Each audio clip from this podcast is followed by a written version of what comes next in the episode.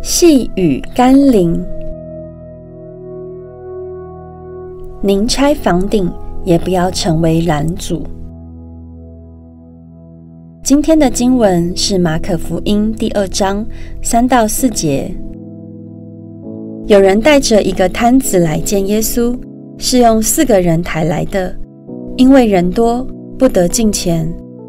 就把耶稣所在的房子拆了房顶，既拆通了，就把摊子连所躺卧的褥子都坠下来。一个蛮讽刺的场景：一群人围着耶稣看好戏，也有些人等着找耶稣的麻烦，却把真正需要耶稣的人阻挡在门外，逼得那摊子的朋友必须拆房顶。才能把病人送到耶稣面前。多少时候，教会里也充满了看好戏、挑毛病、找麻烦的人，却把那些真正需要耶稣的爱和救恩的人阻挡于教会门外。然而，神真正要拯救的是那些身心灵都渴望经历耶稣的人。神真正要赐福的是那些凭着信心。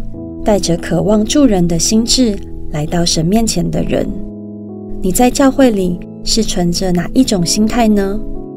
你是挡在门口前的群众，或是拆房顶也要把人带到耶稣面前的门徒呢？我们一起来祷告：神啊，如果我的教会中看热闹的人多，挑毛病找麻烦的人多，甚至阻拦人到你面前的人也多，那么相信你的心不会满足，我们也得不到任何祝福，也看不到任何荣耀。